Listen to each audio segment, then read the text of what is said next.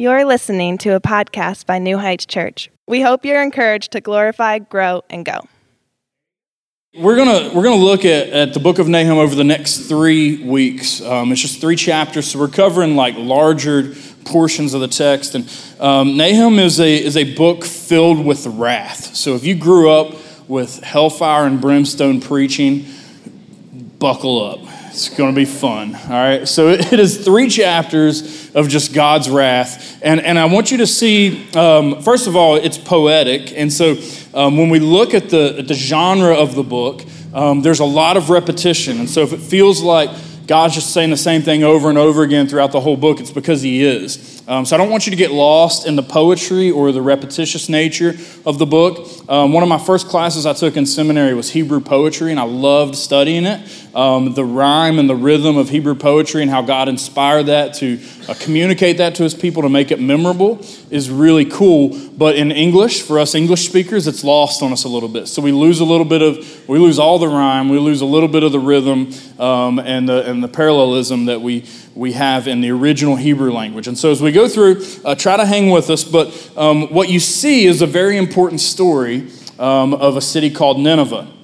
We've named the sermon series Legacy Lost because some of you may have heard of the city of Nineveh uh, from a guy named Jonah, another one of the 12 minor prophets. Jonah was sent to Nineveh to preach repentance, and we see Nineveh actually repent. Uh, but then by the time we get to Nahum's day, which is about 150 years later, we see that Nineveh has just went back to their old ways. Uh, the legacy of repentance that existed in their great grandparents had been lost by the time we get to Nahum's day. And so, um, in this first chapter, Nahum, the prophet of God, is going to introduce um, several things. We're going to meet Nineveh. Uh, we're going to uh, we're going to see Nineveh meet God as Nahum describes who God is. And thirdly, God's God's going to meet Nineveh, and God's going to foretell uh, what wrath He is going to be bringing to the city. And, and so, what I want you to see in, in, when we look at the justice of God and the wrath of God, there's a, there's a tension that I, I actually kind of want our church to kind of rest in for a little bit.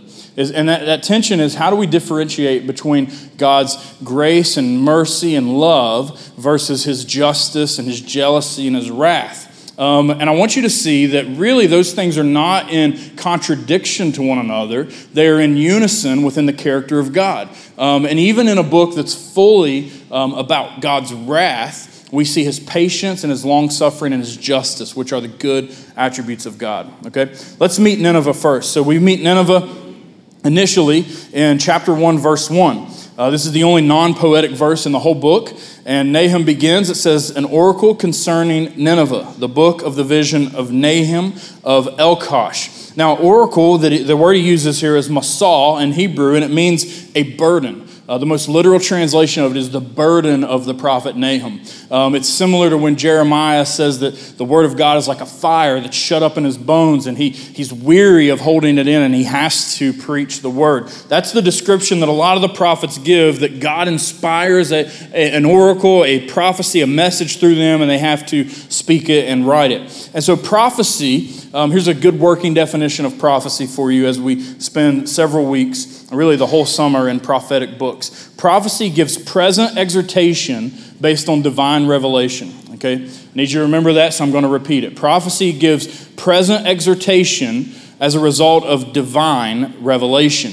Um, it also often foretells the future. Part of the divine revelation, um, especially in the Old Testament, is a foretelling of the future. And so the prophets of God um, have, been, have, have been given a revelation of what the future holds, and so they give a, a present exhortation in result of that. Now, Nahum comes from relative obscurity. Uh, we don't know really anything about Nahum other than what he wrote here. Uh, we know he's a prophet. He's not mentioned anywhere else. We don't know where uh, he was born or when he was born. Uh, we don't exactly know when he, when he died. Um, the only thing we have is Elkosh. And Elkosh is not a city that's been excavated. Archaeologists haven't found a lot of record of Elkosh. It, it might not even be his hometown. It might be the clan that he belonged to, and they had called themselves the Elkosh. But whatever it is, we know it was obscure and not really prominent. And what, what just from the beginning of the book, what I want you to see is that God uses very ordinary people and, and very um, obscure people to accomplish his mission. I think we see that as a small church in Milton, West Virginia. We see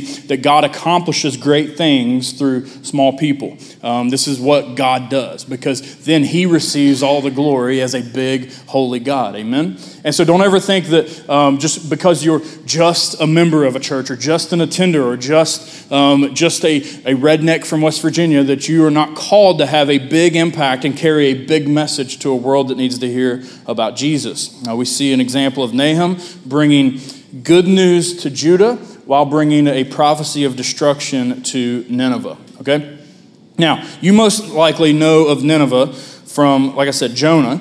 Uh, Jonah chapter 1, verse 2. You don't have to try to find it. We'll have some verses from Jonah on the screen I want to review. Um, God goes to Jonah, and he says in the beginning of the book of Jonah, Arise, excuse me, go to Nineveh, that great city, and call out against it, for their evil has come up before me. He tells Jonah at the time where Nineveh was, was one of the most wicked and at the same time influential cities in the world. He tells Jonah, You need to go and prophesy to that wicked city that destruction is coming for them unless they repent and worship me. Jonah says, Nope, ain't going to do it. Hate those people. All right? Um, uh, in Sally Lloyd Jones, in her book, uh, kids' Bible book, it's called the Jesus Storybook Bible. One of my favorite lines is when Jonah goes to the dock to set sail, he says, One ticket to not Nineveh, please. Um, he wants to go anywhere but Nineveh. He despises those people, they are the enemies of God's people. And, and, and so God tells him, Go to Nineveh. He goes the opposite direction. And um, you guys might know the story. Um, a storm comes on his boat. He gets thrown over by his own request. He asks the sailors to throw him overboard because he knows that, that the storm is because of his disobedience. He's thrown into the sea. He thinks surely he's going to drown, and God sends a fish to save his life. Swallows him whole. He lives in the belly of that fish for three days. The fish spits him out on the shore. He has a revival of sorts of, of his own spiritual obedience, and then he uh, again is told by God to go to Nineveh. We pick up in chapter 3, verse 3, where it says what Jonah did after living in a fish. If you live in a fish for a while, you're going to listen to Jesus, all right? So he says, uh, Jonah arose and went to Nineveh according to the word of the Lord. Now, Nineveh was an exceedingly great city, three days' journey in breadth. So that means it took you three days to walk across the city. Jonah began to go into the city, going a day's journey. So he goes into basically the middle of the city, and he called out, Yet 40 days, and Nineveh shall be overthrown. And the people of Nineveh believed God. They called for a fast and put on sackcloth from the greatest of them to the least of them. This is what God does in his remarkable salvation. He takes those who are enemies of him and he makes them friends of his. He takes Nineveh, the most wicked city on the earth, and he sends Jonah, his prophet, through lots of circumstances to go and preach repentance to them, and they actually repent. If, if you know the story of Jonah, he, he himself can't even believe it. He actually gets mad about it. He can't believe that the whole city repents and the king calls for a great fast and everyone puts on sackcloth because of their sin. They acknowledge their sin and they repent before God.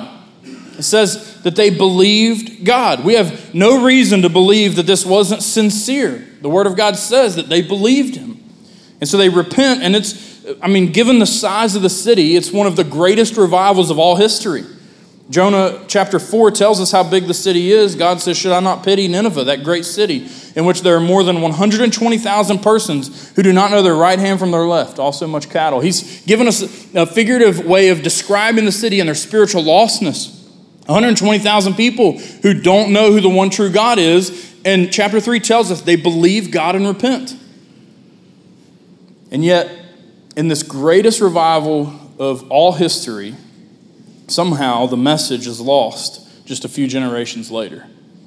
120,000 people repented, from the greatest of them to the least of them, it says, including the king. But their repentance didn't last for generations. Matter of fact, it didn't even last more than a couple of decades. Their legacy was lost, which should be a strong warning to us, and really the main theme of, I think, Nahum, what Nahum is communicating to us, that we need to make sure that we guard the good deposit of faith that's gifted to us in Christ that we teach it to our children, those around us. Deuteronomy 6 7, a verse that's in the hallway as we go back to our children's classrooms in this building. It says, You shall teach the law of God diligently to your children, and you shall talk of them when you sit in your house and when you walk by the way, and when you lie down, and when you rise. It takes intentionality for us to pass on our faith to our families. Um, one of one of the favorite shows of the Bashams right now that we've been watching a lot is called Tiny Creatures. Um, this is not a great blockbuster of a show, but, but my brain operates at about the same level as my kids.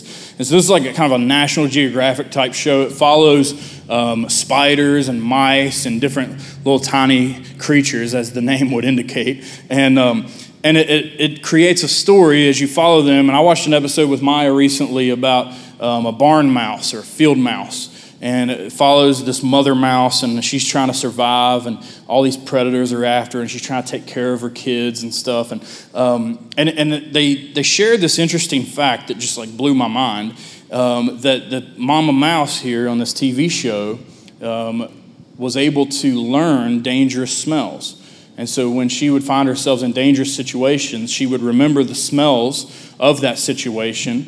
And, and somehow in mice, God has, um, in His sovereignty, created them where they can actually imprint that information on their genetic code and their offspring learn it by almost like by genetic osmosis that they can, they can remember or, or just inherently know that certain smells are dangerous. And um, so this led me on a rabbit trail of research using Google. And uh, there, there are lots of studies that see that maybe humans kind of do the same thing. And, and man, I thought, what if I could do that with the Bible? Wouldn't that be easier? Like I wouldn't have to read my Bible to the kids. I could just be like, it's in my DNA. Y'all got it. You know the word of the Lord. It's in your heart. Like, um, but that's not how God has given us. He's designed worship He's designed learning, He's designed discipleship to be an active thing, not a passive thing. And what that means for us as Christians is that number one, we are to enjoy the action of discipleship. And secondly, that we're to put effort into discipleship. So it's important for us to not kind of sit back and hope our kids get it in Sunday school. Deuteronomy 6 tells us that we talk about them in our homes. That when we're, we're on the road, when we're, uh, it says when you're on the way, that's a, that's a reference to traveling somewhere. So when you're in your vehicles, you're supposed to talk about the goodness of God and what His law commands of us. It's important for us to make sure that our faith does not end with us. God has given us a mission, He has saved us by great grace, and we need to make sure we honor that. Now let's look at the God who saved us. Uh, Nineveh meets God uh, Nahum's going to do like a, a general introduction of Yahweh to the wicked people of Nineveh. He's going to describe God, um, giving attributes of God. In verse 2, he says, The Lord is a jealous and avenging God. The Lord is avenging and wrathful. The Lord takes vengeance on his adversaries and keeps wrath for his enemies. Now, if someone who, who doesn't believe in God or doesn't know God came up to you and said, Tell me about the God you worship, uh, I, I, go out on a limb and say those probably aren't the attributes you would lead out with. Um, you know, three qualities that are mentioned here God is jealous, avenging, and wrathful. That's how most of you would describe your exes, right? Um, all your exes that live in Texas are jealous, avenging, and wrathful. Some of y'all might describe your dogs that way, right? We, we typically wouldn't describe God that way. We would describe God as Uh, holy and loving and merciful. And so, how do we reconcile the fact that in the opening of Nahum's prophecy, he says God is jealous and he's avenging and wrathful? Well, first of all, we need to reorient our minds to, to understand that these attributes are not inherently sinful or bad. Take jealousy, for example. It's an attribute of exclusivity, which can be a very good thing in your, if, if you're married, in your marriage relationship, you should desire exclusivity from your spouse, meaning that they're faithful to you in your marriage and that they don't even have wandering eyes to lust after other people. And so, in that sense, jealousy can be a good thing. It's paranoid jealousy that becomes sinful. When we're obsessive about worrying about who our spouses see. And so, in the same way, God's not obsessive over this, but He is a jealous God. He demands exclusive worship of Him.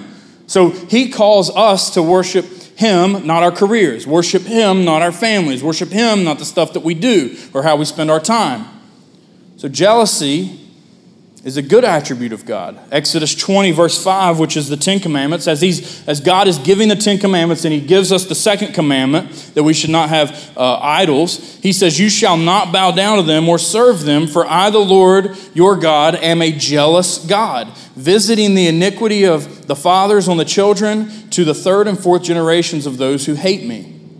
So not only is he jealous, but he carries out revenge or wrath or justice on those who do not obey his law. And again, this, this justice of God is a good attribute. I think when we look at this, when Nahum mentions, by the way, that, that vengeance and revenge, he uses the same Hebrew word three times in verse 2 to say that this is what God does. He brings vengeance. We look at that and we get uncomfortable. How can God be a God of blood and war? How can, how can God be that? That doesn't seem even in, to be congruent with the New Testament. How does that happen? We want God to love everyone or at least until we watched the news this past week, right? When we see someone go into a Texas school and murder innocent children, I begin to cry out for justice. When we, uh, I saw a video of a pastor in Indiana who stood up in front of his congregation and confessed to raping a 16 year old girl, and the congregation comes and prays over him instead of putting him in handcuffs. When I see stuff like that, I get angry and I cry out for God's justice. And I say, Lord, come quick, bring your kingdom here because the kingdom I'm living in is unfair and unjust. And when we spend a week in the news like we've had just this past week, I'm, for one, am personally thankful for God's wrath and vengeance and justice on the ungodly. It brings glory to Him. You see, watching the news is enough to make me real mad real fast. But God is not like me. Look at verse 3. Even though God is a jealous God and He's full of vengeance and wrath, verse 3 gives us a critical attribute to pair with that. The Lord is also slow to anger and great in power. And tells us the Lord will by no means clear the guilty. So people aren't off the hook. God is not letting justice slip away, but it says that He is patient, He's long suffering, he, he persists and puts up with a lot of sin in His gracious love toward humanity. His ways in the whirlwind and storm, and the clouds are the dust of his feet. Do you see the goodness of God here? He's patient, long suffering. Nineveh is going to experience wrath and destruction, but he had put up with their madness for 150 years since he called repentance to them. Even in his patience and long suffering, he's just and he won't clear the guilty. Now, if you're like me, I read the scriptures and I'm like, dang, am I not guilty? My pastor tells me all the time I'm a jacked up sinner. So if God will by no means clear the guilty, where does that leave us? Well, see, you are a sinner, but you've been made a saint. The, the word that's used in the New Testament in Greek is hagios, which means holy. To be holy is what we are called to be. And so we have not just been merely pardoned by the cross, we've been made righteous by the cross. It's important for you to see that.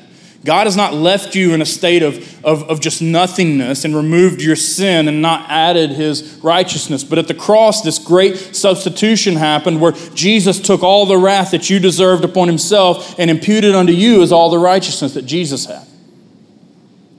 2 Corinthians 5.21 says, For our sake he made him to be sin, who knew no sin, so that in him we might become the righteousness of God.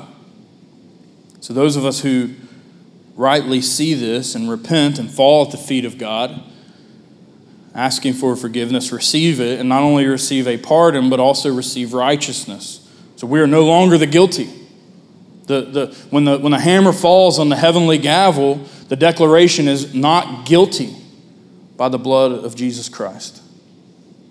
Now, Nahum continues to show who God is and show the wrath that's stored up using poetic imagery in verses 4 through 6. He says, He rebukes the sea and makes it dry. That the Lord dries up all the rivers. Bashan and Carmel wither, and the bloom of Lebanon withers. These are geographical references in Israel. The mountains quake before him, the hills melt. The earth heaves before him, the world and all who dwell in it. Who can stand before his indignation?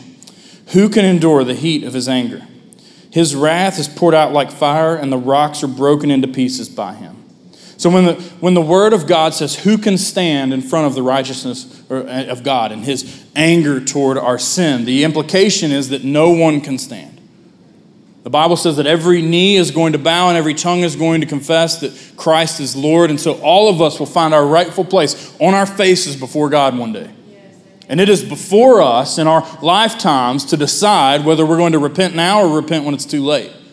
Nahum uh, was prophesying that Nineveh had delayed that decision and had chosen unwisely.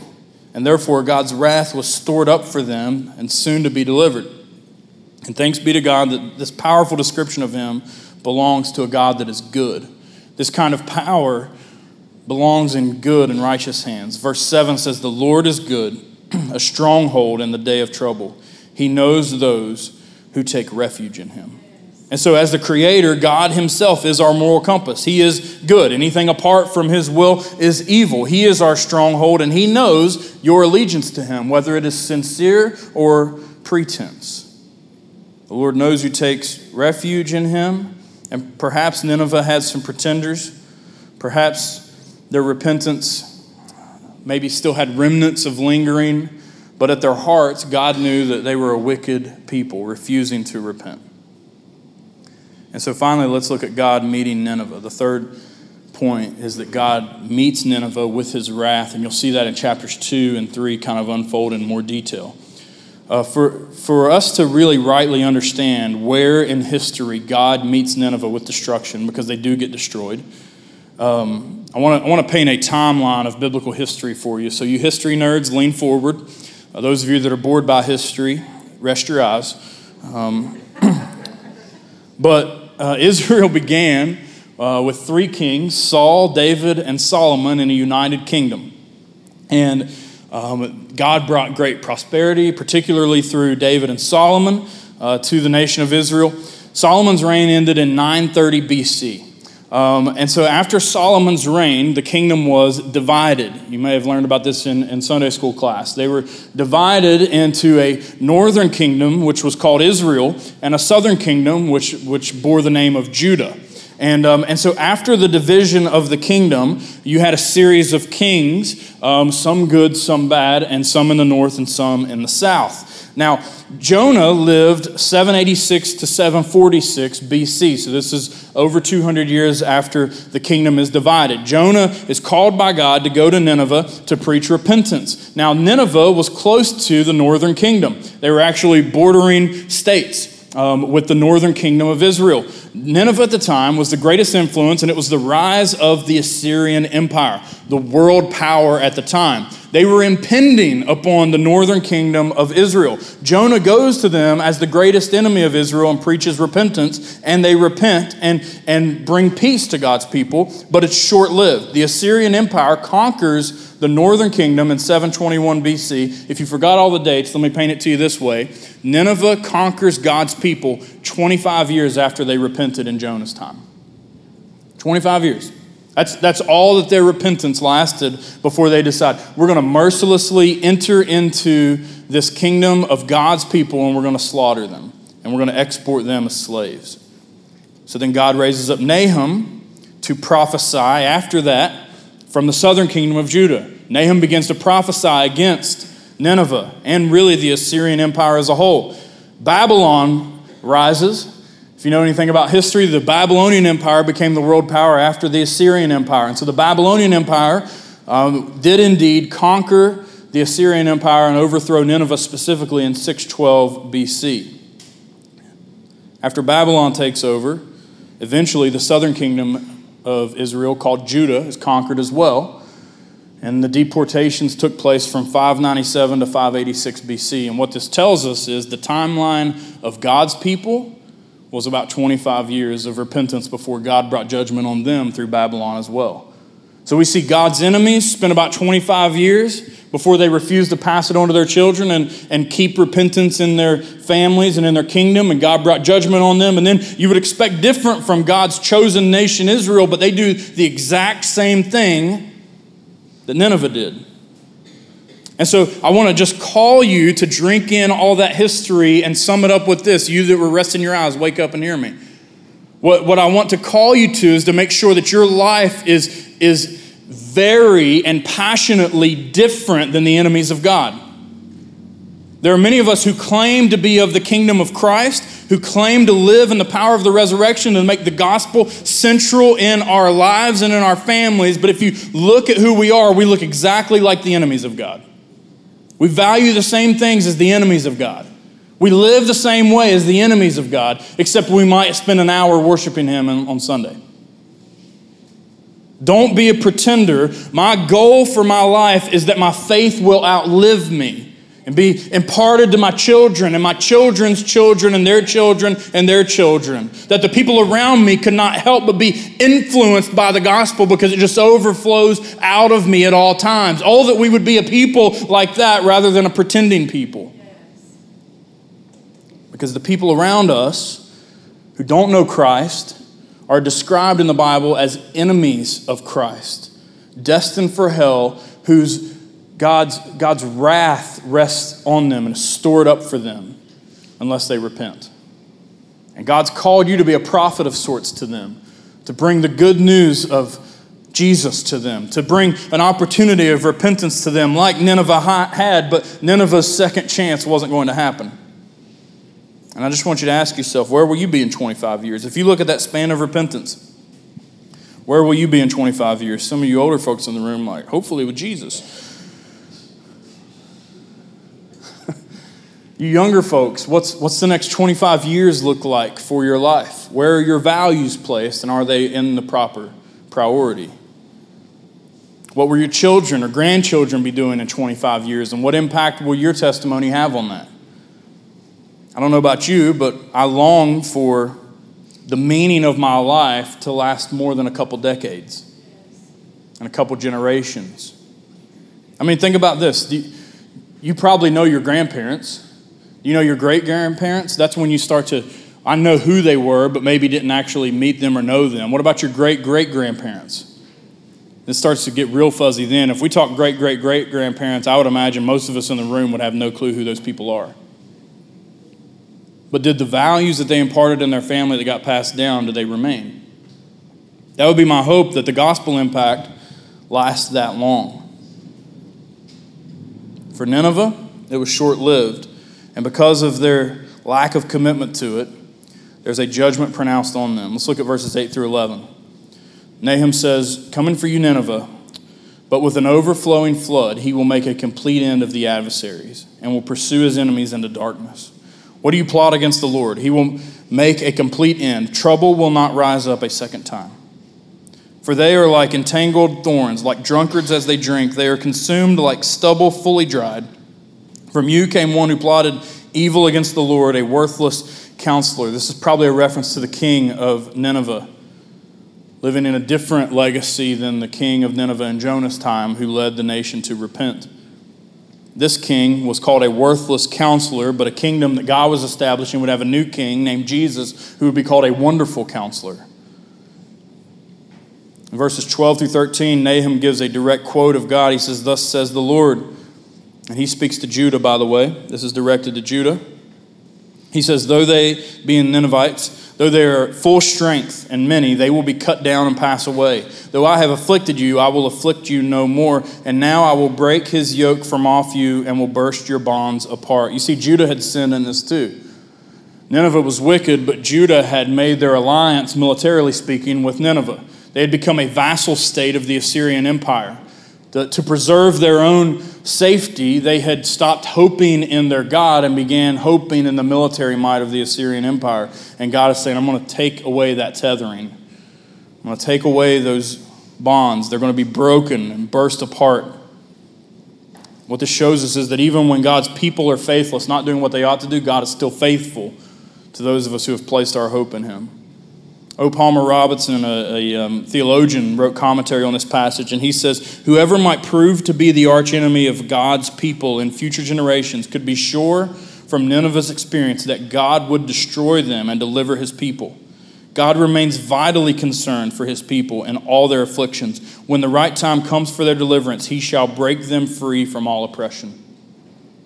We are God's people. The New Testament calls us Israel that we have been grafted in and adopted in God's good family. And so we see news of heartbreak and atrocities like we have this week, and it makes us yearn God, when will you bring justice? And we can see in history and in present times that God is close to his people and his heart breaks at injustice, and he is one who is bringing justice to us. He is bringing destruction to his enemies, and it's a comfort to his people. Verse 14 says, The Lord has given commandment about you, Nineveh. No more shall your name be perpetuated. From the house of your gods I will cut off the carved image and the metal image. I will make your grave, for you are vile. There's no opportunity to dodge the judgment of God. This is the message that Nahum proclaimed, and this is what we proclaim to a world that doesn't know Christ today. There is no opportunity to dodge the judgment of God. Everyone will stand before him and then fall to their faces before him and be judged based on what they did with the cross, what they did with Jesus Christ. Verse 15 says, Behold upon the mountains the feet of him who brings good news, who publishes peace.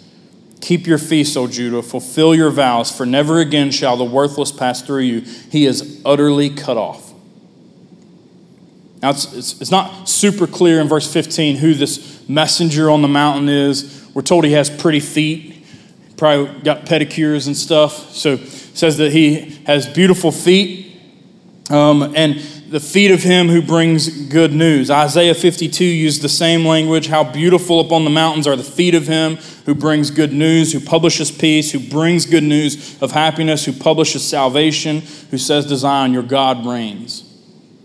This language of a, a prophet on the mountain, uh, it could have been a descriptor of the Lord himself. Um, it could have been a descriptor of Nahum. I think it's more likely a symbolic announcer of good news. Anyone who would proclaim the good news of the one true God. And given the occasion of Nineveh's soon coming demise, the good news is that the overlord of God's people would be done away with. It reminds me of uh, the Wizard of Oz when the house falls on the witch and all those little people start singing about it. Like, you ever think, like, there was a boardroom meeting at one point and some guy speaks up and he's like, I've got an idea for a children's movie. It begins with a house falling on a lady and everyone sings in joy about it. The guy's like, I like it. Let's make it happen. Call Judy Garland, right? Um, we have this wonderful, joyful song, you know, the, the Wicked Witch is dead. The reason they're so joyful is because they're free from her oppression. And this is what we longingly await for as God's people is that we will be freed from oppression by the crushing of God's enemies. It's not wrong to hope for that. But, but as New Testament people, we actually are turned by the cross to our greatest enemy, which is not some nation, it's not like we interpret all the prophecy of like America versus the world and who's the wicked nations that God is going to punish. We are actually lifted our eyes to something higher so that we see that our greatest enemy is sin itself. Directly from hell and Satan, that sin is the greatest nation that rises against us, and God has promised to crush it. God has promised to do away with our great oppressor. Every temptation you face, every sin that you can't get free from, God has promised to cut those bonds and set you free from it. And we can rejoice at God's wrath coming against sin. It's good news for us, church. This is why Paul, when he wrote to the Romans in Romans 10, quoted Nahum chapter 1. He said, How then will they call on him in whom they have not believed? And how are they to believe in whom they have never heard? And how are they to hear without someone preaching? And how are they to preach unless they are sent? As it is written, How beautiful are the feet of those who preach the good news. That the calling upon Nahum is a calling upon all believers today. We're called to have beautiful feet, whether you get pedicures or not. We are called to proclaim good news to a world that right now is an enemy of God. We're called to take repentance to them and show them how to repent and show them who God truly is. And I just want you to ask yourself, how are you doing at that? Nahum uses the language when he speaks to Judah. In verse 15, he says, Keep your feast, O Judah, and fulfill your vows. The feast is a reference to all the law that God had given. He had given them a list of feasts. We outlined those when we went through the book of Leviticus. He gave them multiple feasts that they were supposed to put in their calendar and use for worship and honor of Him. Keep your feasts. For the New Testament believer, this is keep coming to the Lord's table. Keep gathering on the Lord's day, Sunday after Sunday, to lift your voices to a good God, to come to his table, to remember Jesus' body and blood that was broken and poured out for you, to remember his resurrection and anticipate his second coming. Keep doing that in anticipation of the day when God will fully throw down sin and also fulfill your vows. Y'all are like, well, what vow do I need to keep? Well, Jesus gave you a great commission. He called you to go into all people with this good news. He called you to have beautiful feet and go and preach the gospel to people who have not heard it all around you. Maybe people have heard it, but it's beginning to fall on deaf ears, and they need to see it through your life as you proclaim it to them with your lips. Keep your feasts, Christians. Fulfill your vows, Christians. Be those with beautiful feet who go with a desire to make Christ known because he is the great fulfillment of all Old Testament prophecy, and he is the commissioner of New Testament Christians as we go out as prophets. We hope you enjoyed the podcast. To learn more about New Heights Church or a relationship with Christ, please visit our website at www.newheightswv.com.